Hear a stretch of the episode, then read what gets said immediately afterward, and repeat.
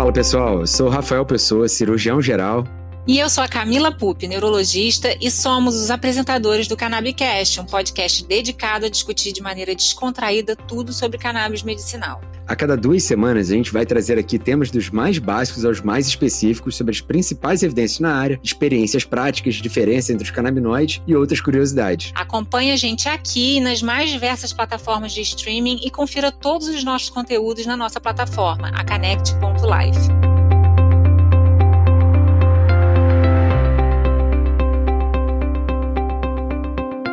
Muito bem-vindos, Cannectors do nosso coração! Estamos aqui hoje para mais um episódio do Cannabicast. Eu, Camila Pupe, neurologista, meu amigo, parceiraço, Rafael Pessoa, cirurgião geral, diretor médico da Cannect. Fala aí, Rafa! Fala, Camila! Como é que você tá? Sempre um prazer estar aqui. E hoje a gente tem uma edição super especial com um grande parceiro nosso. A gente sempre vem discutindo, né, Camila, da importância da gente investir em educação, em ciência, e que não existe outra forma para a gente conseguir ajudar nossos pacientes a não ser com a comunidade de médicos, dentistas e outros profissionais da saúde também envolvidos no processo, mas que todos possamos estudar cada vez mais sobre o tema, porque no final quem mais sai beneficiado é o paciente. E hoje vamos chamar aqui, temos o ilustre convidado, doutor Felipe Neris Nora. Eu vou, antes de chamar ele aqui, já dar um briefing para ele. O Felipe é formado na Univille em dois mil e dezessete, atuando como médico de família desde então, membro e pós-graduando da Sociedade Brasileira de Estudos Canabinoides e membro fundador da AMBCANN, que é uma sociedade brasileira médica de cannabis medicinal. E tem um detalhe, né, né Camila? É, ele é o pai da Vitória. É. Pai da Vitória, que tem seis anos, que adora assistir documentário de animais na Netflix. É, a gente ainda, ainda, ainda errou aqui, né, Felipe? A gente ainda falou que era Animal Planet, mas isso acho que denunciou na cidade. Ninguém mais vê isso, o pessoal vê mais streaming. Seja bem-vindo, Felipe. Bem-vindo, Felipe. Muito obrigado, pessoal. É uma honra hoje estar conversando com as vozes que embalaram as minhas noites ouvindo o podcast. É, realmente tá aqui. Ah, que legal, que bacana. É, o sonho se realizando, assim como tem sido toda a minha jornada na medicina canabinoide. Ah, que fantástico, Felipe. Que bacana. É um prazer, o prazer é todo nosso, né? E o Felipe acompanha a gente já há muito tempo, a gente já teve, trocou bastante figurinha aí, né, Felipe? Ao longo desses últimos meses. O Felipe é parceiraço nosso também. E, Felipe, eu queria, assim, um pouco que você se apresentasse. A gente falou um pouco de currículo, falamos da sua filha, mas fala um pouquinho mais do Felipe aí. Como é que você conheceu a... a... o uso dos canabinoides na prática? Como é que foi isso para você, Felipe? Conta pra gente. Aqui em Joinville, a gente viveu, há dois anos atrás, uma epidemia de dengue junto com a de Covid, né? É, em tempos uhum. é, concomitantes. E um pouquinho antes de entrar pra cannabis, eu estava vivendo, trabalhando, além de unidade de básica de saúde, eu estava fazendo pronto atendimento, é, como que num regime de contingência é, pela pandemia, né? Então eu trabalhava num, numa U B S, né? Numa unidade básica de saúde, num posto de saúde, como o pessoal fala, improvisado, como um pronto-socorro para Covid e dengue, e eu estava num estado muito próximo a burnout. E aí acabou aquilo ali, não deu certo, nitidamente, aquele sistema não deu certo, e eu voltei para a U B S, e logo que eu voltei, então, para o posto de saúde, é, os pacientes começaram, teve um dia, e sabe que os males vêm aos pares, eu não sei se foi aqui que eu ouvi isso, mas é uma das frases da medicina que me encanta. Mas é uma grande verdade. Minha Nossa Senhora. E aí teve uma semana que acho que vieram uns quatro pacientes, falaram assim, e a cannabis? Aí no quarto que veio, eu pensei, não, agora eu vou ter que saber, né? Porque, assim, eu não posso ficar sem saber isso. E um pouquinho depois, a minha tia me falou que arrumou para minha avó, que é uma paciente que tem... É, polineuropatia desmielinizante periférica, que a minha tia tinha comprado lá em Floripa, de um lugar desconhecido, um óleo de C B D. Pra minha... Oh, essa aí é minha área, tá? Só pra, só pra pontuar, que é a minha paixão. Eu sou neurologista, mas eu faço neuropatia periférica, e disso aí, cara, eu entendo um pouquinho. Essa aí, essa aí é um dos maiores especialistas da América Latina. Não, Quando vim pra mim, Rafa, vida, não vamos a tanto. Mas eu realmente... É, é a minha... não tem dúvida, porque eu não quis falar do mundo, né? Eu quis ser humilde e não falei do mundo. É ela. Então, cara, a minha avó, os pacientes que estavam ao meu redor precisavam saber, eu precisava aprender, né? Aí eu comecei a fazer o curso justamente da S B E C, né? É, Sociedade Brasileira uhum. de Estudos Canabinoides. Foi quem de primeiro eu, eu, eu fui bater na porta. E eu fiz o curso de prescrição, é, e, e aí eu acredito que numa aula assim eu, eu ouvi que falaram que o Brasil é o país mais citado do mundo na medicina canabinoide em evidências, a nível de evidência científica. E eu ouvi isso e eu comecei a abstrair da aula, assim, eu pensei, tá, para, a gente é o pessoal mais citado do mundo e como é que o brasileiro não sabe desse orgulho, né? E como é que, assim, eu como médico de família, eu sempre eu tenho uma dúvida em relação a G O, eu vou atrás da Febrasgo, eu tenho uma dúvida em relação a pediatria, eu vou atrás da S B P. Então, como é que eu não tenho ninguém, assim, oficial da cannabis para me orientar nisso? E daí eu fiquei abstraindo nessa ideia. Aí coloquei, e a aula rolando, né? Aí eu coloquei na, no computador lá sobre isso, coloquei Brasil, produção científica cannabis. E eu vi no site da U S P que o Brasil é o maior produtor de artigos, né? E aí, no final lá tinha... Bah, eu posso estar dando ideia para um pessoal aí, mas enfim. No final tinha o e-mail do professor, né? E aí uhum. eu olhei lá o e-mail do professor, pensei, cara, eu como é que eu vou perder essa chance? Tá aqui o e-mail do cara. Daí... Você sabe, Felipe, que é? eu sempre falo para os meus residentes assim, cara, o não você já tem. Então, se você tem a possibilidade de se conectar com alguém, faz, manda e-mail. Manda mensagem, se apresenta, conversa, troca ideia. Essa é uma das melhores formas de aprender e também de criar oportunidades. Sim, são as formas de você conseguir fellows em outros países e conseguir se comunicar com um grande pesquisador do King's College. É só mandar uma mensagem, às vezes ele responde. Talvez se você mandar dezoito mensagens, ele responda uma. A maioria das vezes essas pessoas são humildes, elas querem super aprender junto, elas são acolhedoras, né, para quem quer aprender. Então...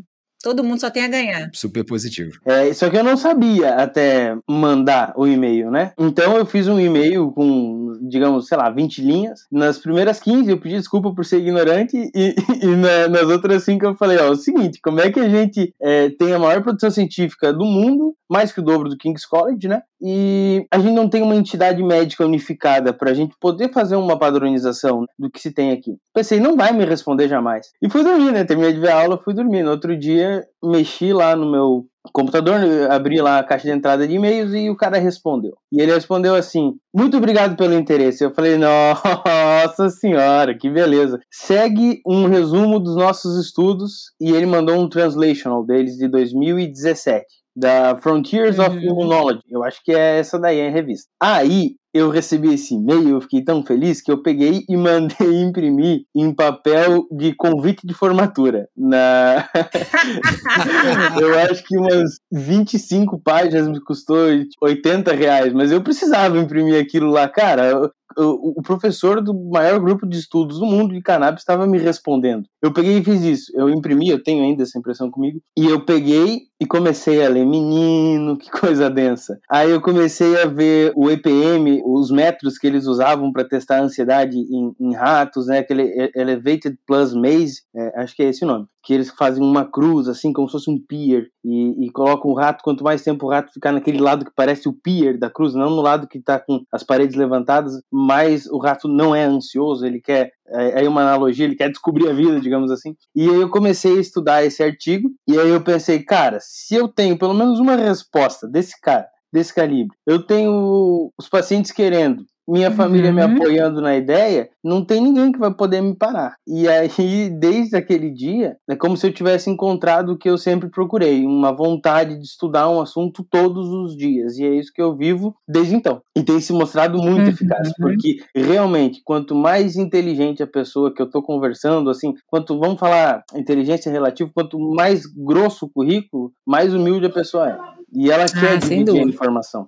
Então tem sido sensacional. É, isso é muito importante no meio científico, né? É, e por isso que a gente sempre diz, né? E a gente acabou de gravar um podcast já lançando o Prêmio Cannect de Incentivo à Pesquisa. É, é justamente isso, a ideia é fomentar a discussão interna, criar grupos para um se ajudar, um ajudar o outro, quem sabe mais a escrever de uma certa forma, ajudar o outro. Não tem outra forma da gente fazer ciência senão de forma colaborativa, saber? E foi assim que o professor Raphael Mechoulam fez várias das pesquisas deles, em parceria com laboratórios em vários lugares do mundo. Sabia que em tal lugar era mais fácil deles conseguirem o T H C, e para ele era mais fácil outra forma. Então, isso facilitando, e ele mandando, olha, você tem um aparelho aí que é super caríssimo, lê para mim esse dado, faz esse, fa- esse favor, te põe como coautor, né? Tem sempre essa é, carta na manga. Mas, ô, Felipe, eu queria te perguntar se você lembra do seu primeiro paciente. Você lembra do seu primeiro paciente? Isso é um marco. Os primeiros pacientes, assim. Cara, é, eu lembro porque eu aprendi com vocês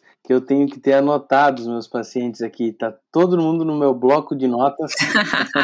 Tá todo mundo no meu bloco de notas do celular. Olha, já temos aí bagagem para publicar. Tem aqui a dose, ó. Vovó, mamãe. Olha, ele fala e mostra, né? Mata, cobre, mostra. É, porque o pessoal não tá vendo aqui que tá sem vídeo, mas o Felipe tá não, mostrando aqui o...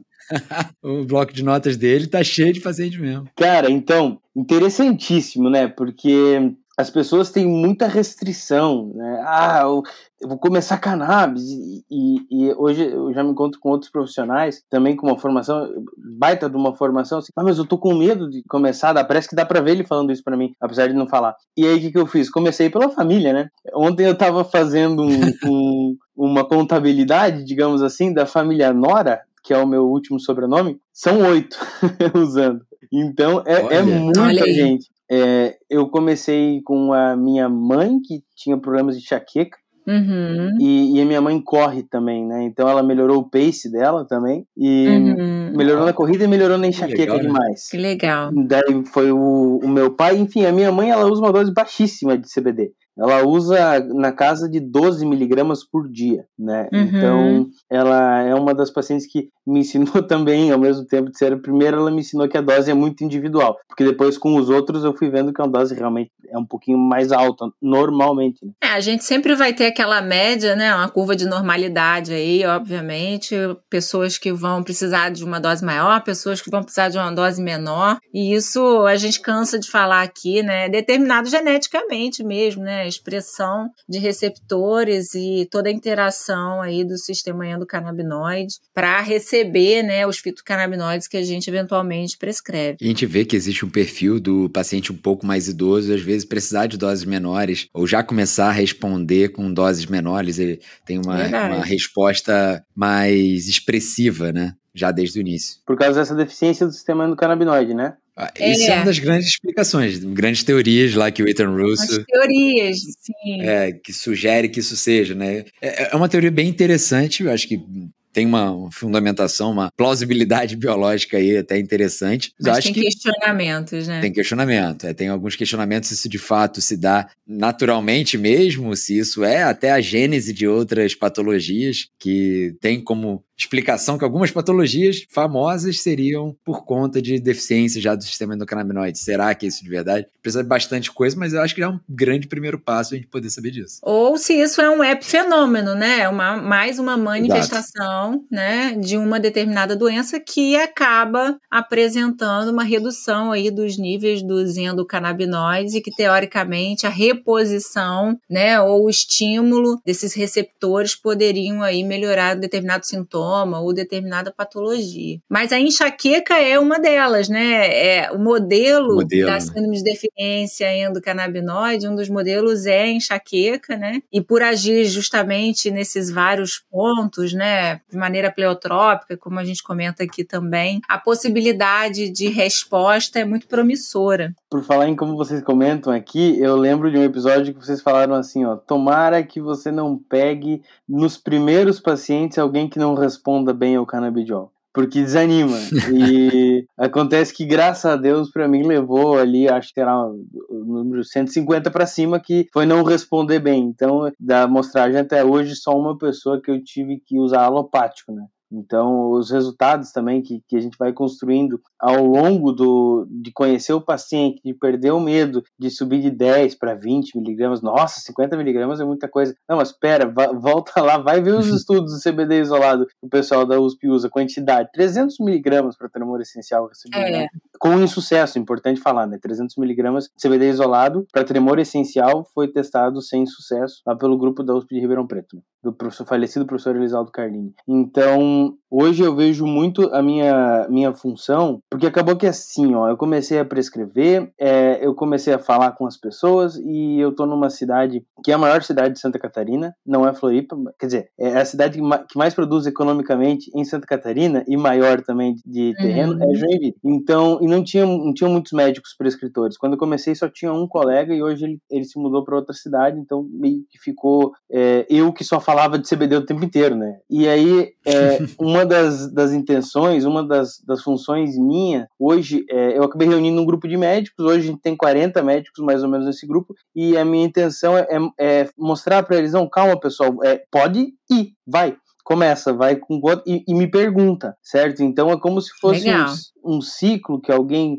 fez lá em cima, que um, que um às vezes um cara que é exemplo pra ti, um cara que você admira te ajuda, e aí você pensa, bah, se esse cara que eu admiro demais me ajuda, eu tenho que ser muito mais é, ajudativo, entre aspas, do que ele. Então eu tenho que ser muito mais prestativo e, e mostrar esse conhecimento pro pessoal para eles perderem o medo e começarem a prescrever, e aí sim, juntos a gente vai puxando dúvidas mais elaboradas, né? Isso é muito comum, né? A gente, desde a graduação, a gente é estimulado a ser monitor, a ser, ajudar o colega, a, a poder ensinar, né? Então, o, o médico, o dentista, o psicólogo, todos os profissionais de saúde estão sempre muito acostumados a, a querer colaborar para a formação, né, do, de cada um de nós. Isso é, é muito nobre, muito né, legal, porque a gente vê nobre. Muita gente fazendo reserva de mercado, né, tendo esse tipo de comportamento, e eu acho que você está tendo uma postura muito legal numa cidade, assim, menor até, né, de Santa Catarina, de ter esse, essa visão de expandir conhecimento e de ser uma espécie de mentor, né, para outros colegas que querem prescrever.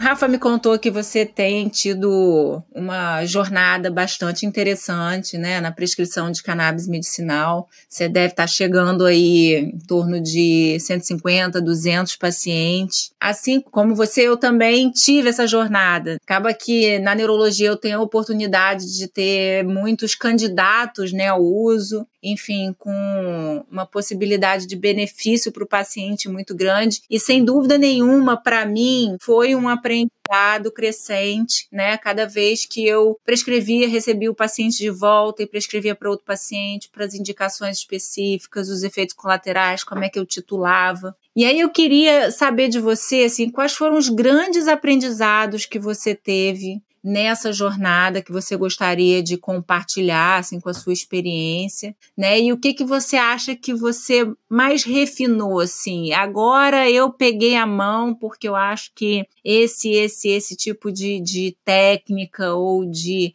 formulação ou de personalização me ajudou a chegar até aqui e hoje para escrever melhor. Eu acho interessante que a gente... Falei do começo, né? Como é que foi? Então, agora eu vou puxar para dois dias atrás. É, eu fui numa mesa redonda que a gente estava discutindo entre seis especialistas, tinha lá é, um neurocirurgião, um neurologista, dois geriatras, uma reumatologista e uma pediatra. E eu que comecei lá com a família, anteontem ali, eu estava com já duzentos, tratando duzentos pacientes para mais, parei de contar, e naquela mesa redonda, um neurocirurgião de uma clínica neurológica aqui da cidade, que tem mais de cinquenta anos de clínica, e realmente, for parar para fazer comparações, São Paulo, Rio de Janeiro, é, Santa Catarina, cidades têm, sei lá, cem anos de história, média, por aí. É, e esse neurocirurgião dessa clínica, que tem cinquenta anos de, de clínica aqui na cidade, e tem um grupo de estudos de A V C, que é referência nacional e internacional, ele, nessa mesa redonda, ofereceu a estrutura de pesquisa da clínica deles para a gente fazer pesquisa com C B D, com canabidiol. Então, o caminho foi se abrindo e a gente consegue conversar entre as especialidades, isso é muito gratificante.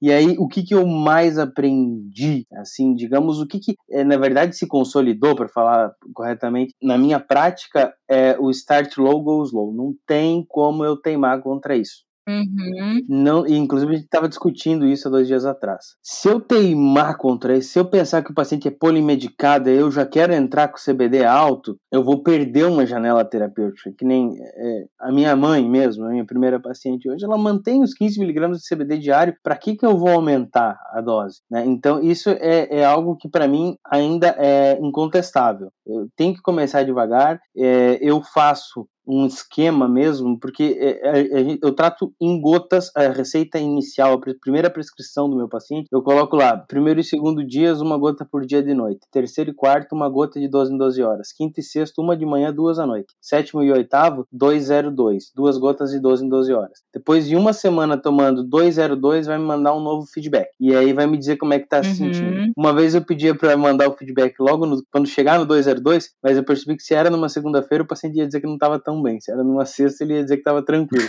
Então, eu gosto de deixar passar uma semana e aí ele vai avaliar como é que ele respondeu aos desafios da semana dele mesmo. Por exemplo, ah, minha terça-feira é mais puxada. Essa terça eu não tive enxaqueca. Olha que coisa boa. Então, essa é uma metodologia aí que eu, que eu fiz. Eu acho que eu devo ter visto em algum lugar, né? E eu, eu sigo esse esquema inicial de gotas para todos os pacientes, independente do óleo, tá? Então, assim, um óleo de mil e quinhentos miligramas no frasco, um óleo de seis mil miligramas no frasco, esse esqueminha de quatro gotas por dia, ele fica bem interessante e você vai ter uma dose de C B D não muito alta no final desse esquema. Vai chegar lá em uh, vinte e quatro miligramas ou dezesseis miligramas, mais ou menos, nesse dois zero dois. Em relação a formulações, assim, o que que você personaliza, assim, para o seu paciente na hora de prescrever? O que que você mais diferencia de um paciente para o outro, relacionando aspectos relacionados a patologia e também individuais, de idade, enfim? Eu gosto muito de fazer uma posologia de três tomadas diárias, pela dificuldade do paciente uhum. em fazer de doze em doze, né? Então, é, e eu sou um paciente também que... sou um paciente complicado, porque eu, se tu me der azitromicina para tomar um a cada vinte e quatro horas por cinco dias, no terceiro é provável que eu esqueça. Então, se eu colocar de oito em oito a posologia, eu mantenho uma concentração sérica interessante de canabidiol, certo? E uhum. eu também costumo aumentar, como falei no meu esquema, a, a dose sempre pela dose noturna, né? E para facilitar, uhum. eu costumo usar o, assim, eu percebi mais eficácia do delta nove T H C para indução de sono, é, e uhum. se eu tiver necessidade de usar um T H C durante o dia, eu prefiro usar o delta oito, mas eu sou bem mais fã do delta nove T H C, né? Mais uma vez, na, na, nessa parte da medicina, a gente é orientado, parece, pelos arquitetos da planta, que quanto mais natural, melhor, né? Então, o delta oito, assim, ele mais entra na é prescrição. Sintético, né? É. Uhum. É, ele, é, ele é um isômero, né? Ele até é um fitocannabinoide, mas ele, ele não, não é natural, né? Parece, entende? Uhum. É, a impressão que eu tenho é que eu tenho... É, porque ele não é encontrado naquelas quantidades é, naturalmente. Exatamente. Ele é muito pequena a quantidade. Então, para você obter as concentrações que são colocadas, por exemplo, se for nas flores, são... É, é, é, são...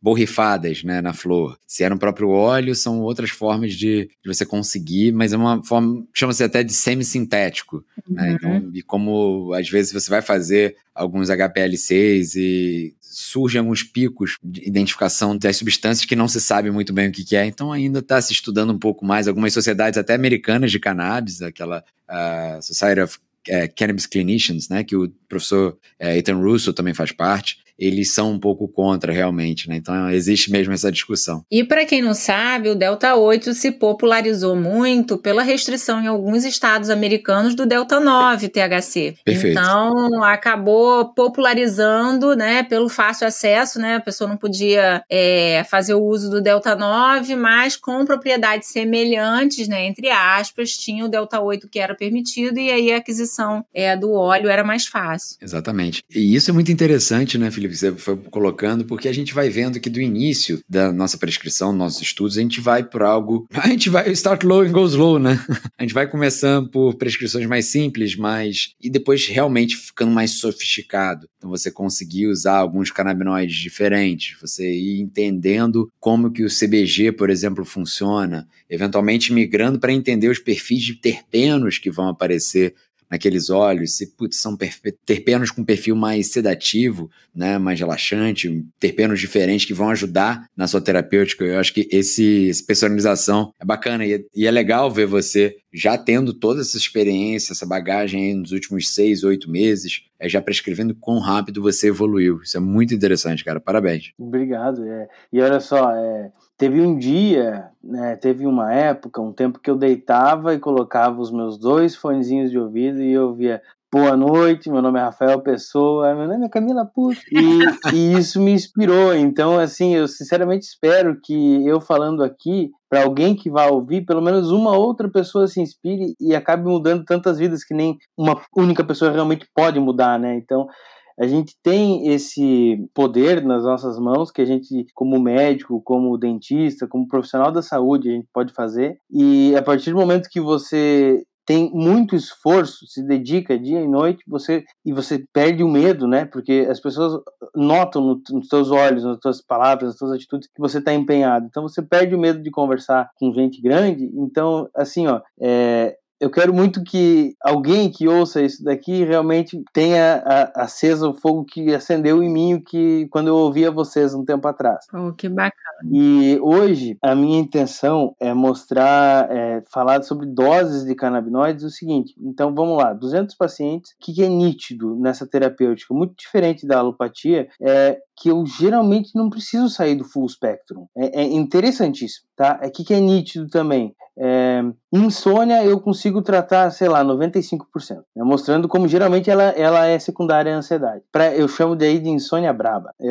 E para insônia braba, aí com o Delta nove T H C eu consigo resolver também. E se tu for traçar um perfil desses pacientes, a dose média diária dos meus pacientes seria... Vamos lá, vinte e cinco miligramas. Você vai pegar os estudos, você vai ver que os estudos geralmente cem, duzentos, trezentos miligramas de C B D isolado. Então, eu, eu gostaria que muita gente entrasse para... Assim, minha vontade é abraçar todo mundo que quer saber alguma coisa do assunto. Para a gente pegar e começar a fazer evidência, mostrando que o seguinte, calma, não precisa ser cem, duzentos... É porque você diminui as variáveis usando C B D isolado, né? Mas a gente tem que fazer estudos com óleos full spectrum também. Vai ser difícil? Vai, mas alguém tem que começar. Nem que a gente comece por relato de caso. E essa é uma, é uma grande dificuldade dos trials clínicos, né? Porque ou eles fazem isolado... Ou eles fazem um para um e aí pega só C B D e T H C, que já é melhor do que isolado, né? Mas tem poucos trials que fazem o óleo full spectrum mesmo, com terpeno, com todos os outros canabinoides. E a gente vê nitidamente que isso tem um poder muito grande, né, de atuação terapêutica. E como o Rafa falou também, né, você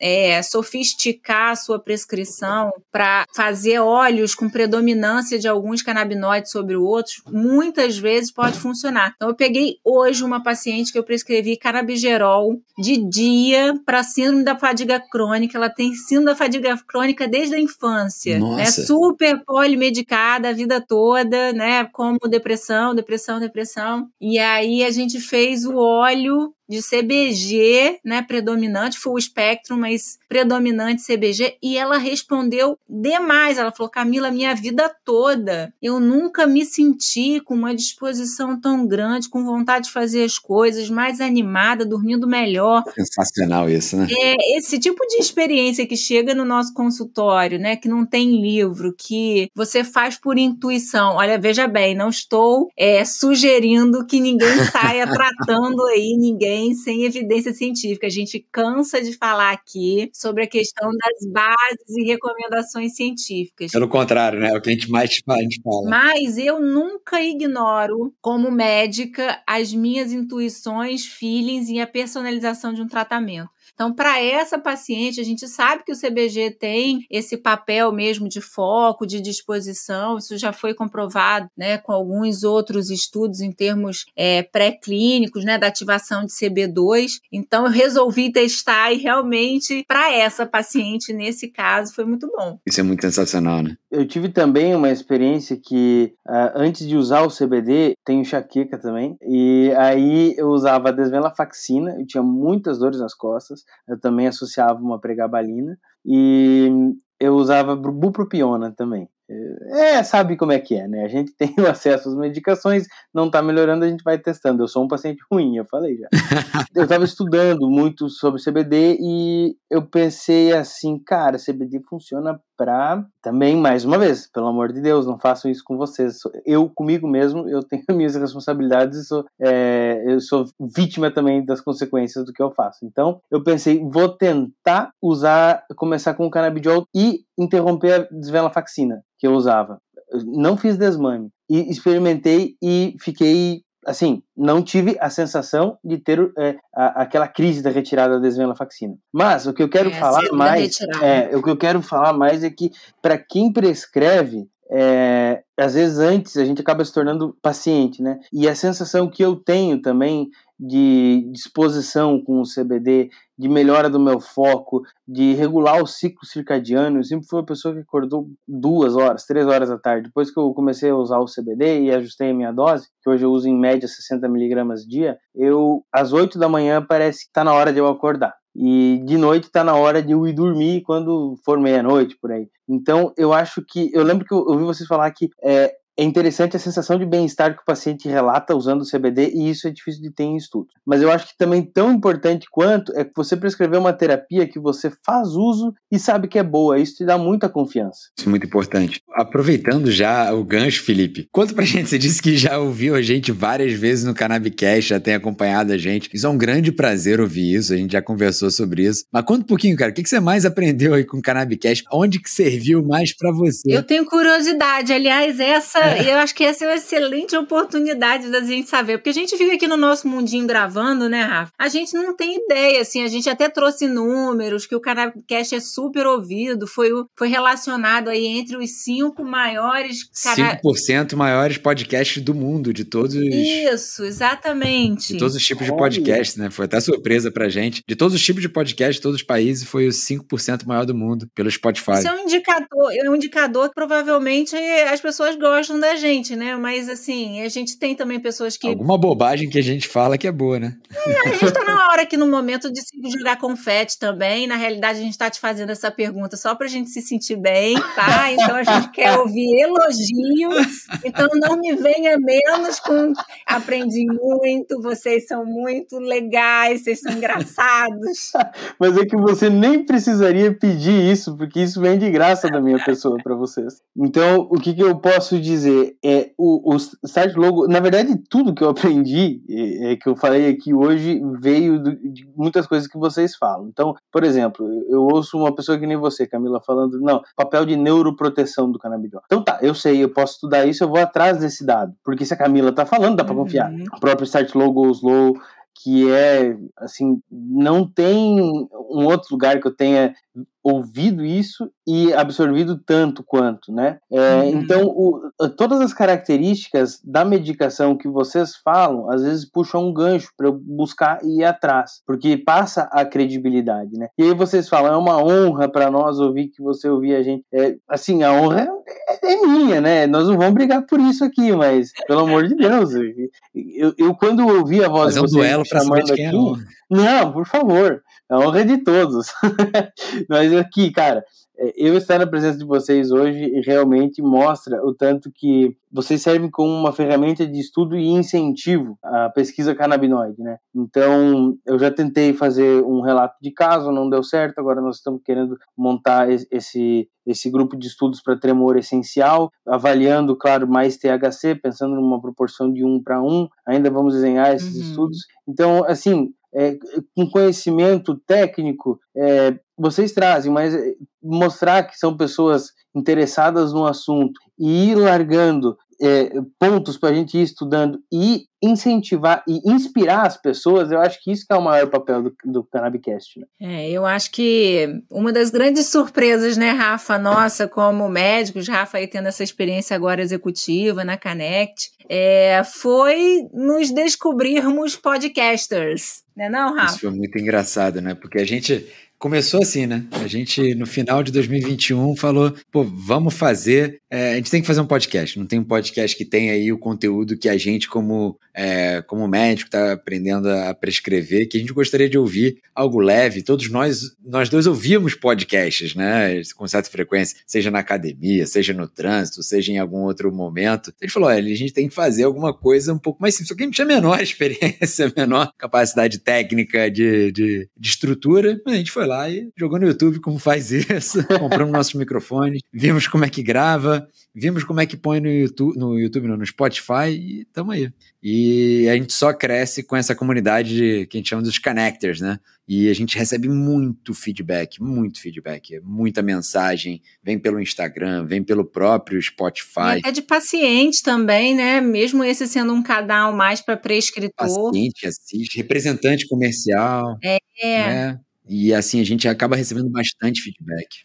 Muito legal. Inclusive, minha primeira paciente, minha mãe, eu mandei lá, logo, acho que era um, com algum colega ortopedista, um dos primeiros podcasts que eu ouvi de vocês. E aí eu... eu o Jimmy, o Jimmy. O Jimmy, o Jimmy Isso, eu envio para os pacientes, para eles ouvirem, né? Porque como é falado de uma maneira descontraída, realmente esse papel de, de inspirar a busca pelo conhecimento é muito nobre, né? Então, tanto me inspirou que... Se for ver hoje, eu tô no podcast com a Ana Rauni, eu não, não aprendi o sobrenome dela ainda, mas que, que ela Uni, veio aqui, Uni, Uni, perfeito, ela veio Uni. aqui, é, eu tô trocando ideia com essas pessoas, então, é, olha só o que, que esse podcast fez por mim e eu tô aqui hoje com vocês, então, eu só posso falar muito obrigado mesmo. Ah, imagino, Felipe.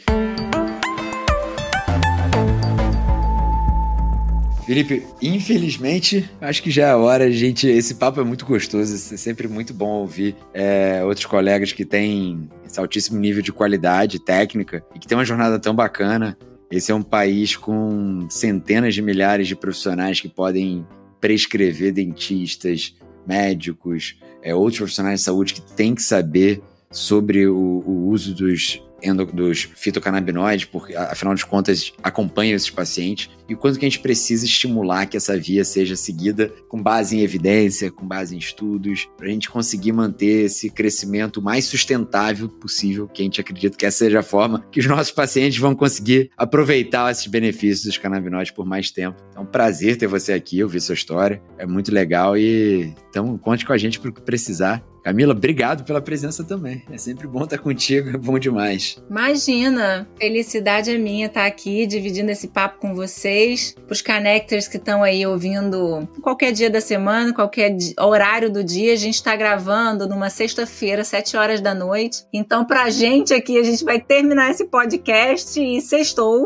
É. Sextou. Mas é sempre um prazer estar aqui, Rafa, contigo, a gente fazendo essa resenha aqui, conversando com gente de qualidade, gente que está interessada, né, em prescrever cannabis medicinal, que já prescreve e que tem experiências positivas e que, sem dúvida nenhuma, faz a vida dos seus pacientes um pouquinho melhor. Sensacional. Eu, eu vou, ainda vou treinar e depois eu tenho dois pacientes e aí, aí sextou, mas a melhor maneira de terminar a sexta-feira pra mim é atendendo. Eu vou aproveitar aqui pra então me colocar à disposição de quem estiver começando a prescrever, se quiser conversar comigo, é só procurar meu nome completo por aí que você vai me encontrar em alguma rede social e pode chegar a pedir as dúvidas que eu ajudo. O que eu souber eu ajudo, o que eu não souber a gente vai pesquisar. Maravilha, maravilha. Muito bom. Obrigada, Felipe. Tchau, tchau. Obrigado a vocês. Tchau pra todo mundo.